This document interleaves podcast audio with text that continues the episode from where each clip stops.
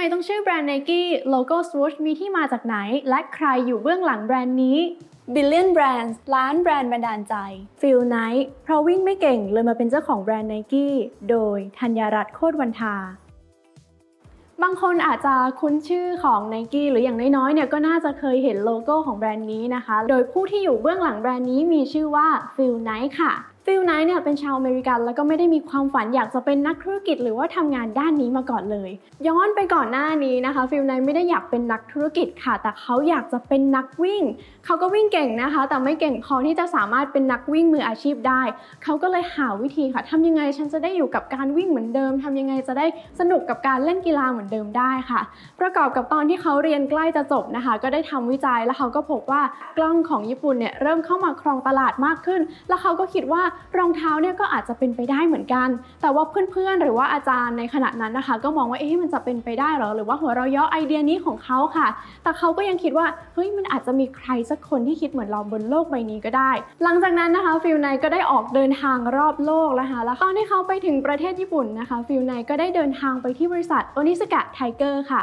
แล้วก็ไปติดต่อขอเป็นตัวแทนจำหน่ายเจ้าแรกในสหรัฐอเมริกาค่ะ โดยที่เขาเนี่ยยังไม่มีบริษัทไม่มีแบรนด์เป็นของตัวเอง แน่นอนนะคะว่าเข้าไปเจอผู้บริหารต่างๆเนี่ยเขาก็ต้องถามว่าอ้าวแล้วคุณมาจากบริษัทอะไรล่ะ ตอนนั้นนะคะเขาก็ยังนึกไม่ออกเลยลองจินตนาการดูนะคะ แล้วก็ใช้ชื่อว่า Blue Ribbon ค่ะ โดยที่เขายังไม่ได้มีบริษัทนี้จริง ๆ แล้วก็กลับไปก่อตั้งบริษัทนี้ภายหลังนั่นเองค่ะ หลังจากที่ได้เป็นตัวแทนจำหน่ายของ o n i s a k a Tiger นะคะ เขาก็ได้ลองเอารองเท้าเนี่ยไปให้โค้ชวิ่งของเขาที่ชื่อว่า Bill Bowerman ค่ะ ซึ่ง Bill เนี่ยเขาก็เป็นคนที่ชอบเหมือนแกะรองเท้าออกมาซ่อมบ้างทำใหม่บ้างนะเพื่อให้รองเท้าเนี่ยมันมีประสิทธิภาพกับนักวิ่งมากที่สุดค่ะ แล้วพอเอารองเท้านี้นะคะ ไปให้บิลกลายเป็นว่าบิลไม่ได้แค่ชอบ แล้วก็ช่วยซื้ออย่างเดียวนะคะ บิลขอเป็นหุ้นส่วนเลยค่ะ และหลังจากนั้นนะคะ เขาก็ได้มีบทบาทสำคัญ แล้วก็ยังเป็นหุ้นส่วนของ n i กี้ในเวลาต่อมาด้วยค่ะ พอเป็นตัวแทนจำหน่ายของ o n i s a k a Tiger ไปสักพักหนึ่งนะคะ Phil Knight ก็เริ่มเจอปัญหาค่ะ ทั้งคู่แข่งที่เยอะขึ้น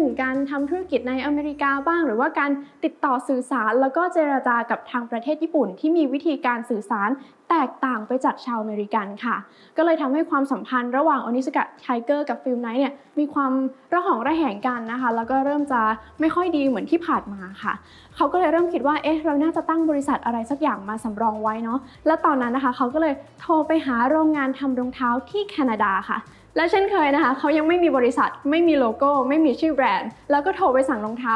3,000 คู่ค่ะ แม้ว่าตอนนั้นนะคะจะเสี่ยงต่อการละเมิดสัญญากับทาง Onitsuka Tiger นะคะ แต่ Phil Knight ก็ทำไปตามสัญชาตญาณเลย สุดท้ายนะคะ ความสัมพันธ์ระหว่าง Onitsuka Tiger กับ Phil Knight เนี่ย ก็สิ้นสุดลงเพราะเขามาซื้อกิจการของ Blue Ribbon ไป Phil Knight ก็เลยมาก่อตั้งไนกี้อย่างเป็นทางการในเวลาต่อมาค่ะ ซึ่งตอนที่ก่อตั้งไนกี้นะคะ เขาให้ศิลปินสาวที่รู้จักกันในมหาวิทยาลัยแห่งหนึ่งเนี่ยช่วยออกแบบโลโก้ให้หน่อย โดยที่ brief ไปว่าอยากได้อะไรที่มันดูกำลังเคลื่อนไหวอยู่ ก็เลยออกมาเป็นโลโก้ swoosh ที่เหมือนกับเครื่องหมายติ๊กถูก หรือเหมือนกับเครื่องหมายการเคลื่อนไหวแบบไนกี้ที่หลายคนเห็นกันนั่นเองค่ะ แต่ว่าตอนนั้นนะคะเขาก็รู้สึกว่าเฮ้ยไม่ค่อยชอบเท่าไหร่แต่เดี๋ยวนานๆไปก็คงชอบเองแหละ Phil Knight ก็เลยให้ค่าจ้างค่าออกแบบโลโก้ไปนะคะ ตอนนั้นเสียตังค์แค่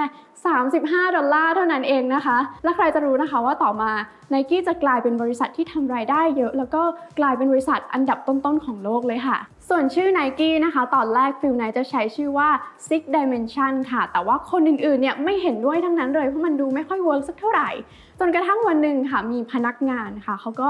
หลับไปแล้วก็ฝันว่ามีเทพีคนหนึ่งอะคะเป็นเทพีแห่งชัยชนะที่ชื่อว่าไนกี้ก็เลยลองเอาชื่อนี้มาเสนอ Phil Knight และไอเดียนี้ก็ผ่านพอดีกลายเป็นชื่อไนกี้จนถึงปัจจุบันค่ะ แล้วชื่อแบรนด์ไนกี้ที่มาจากเทพีแห่งชัยชนะสุดท้ายแล้วก็ได้ชัยชนะสมชื่อนะคะ เพราะว่าในปี 2020 เนี่ยไนกี้ได้เป็น sport brand นะคะที่ทำรายได้สูงสุดแซงหน้า Adidas ขึ้นมา ส่วนฟิลไนต์เองในปี 2021 นี้นะคะ ก็ได้เป็นเศรษฐีอันดับที่ 25 ของโลก จากการจัดอันดับของ Forbes ค่ะ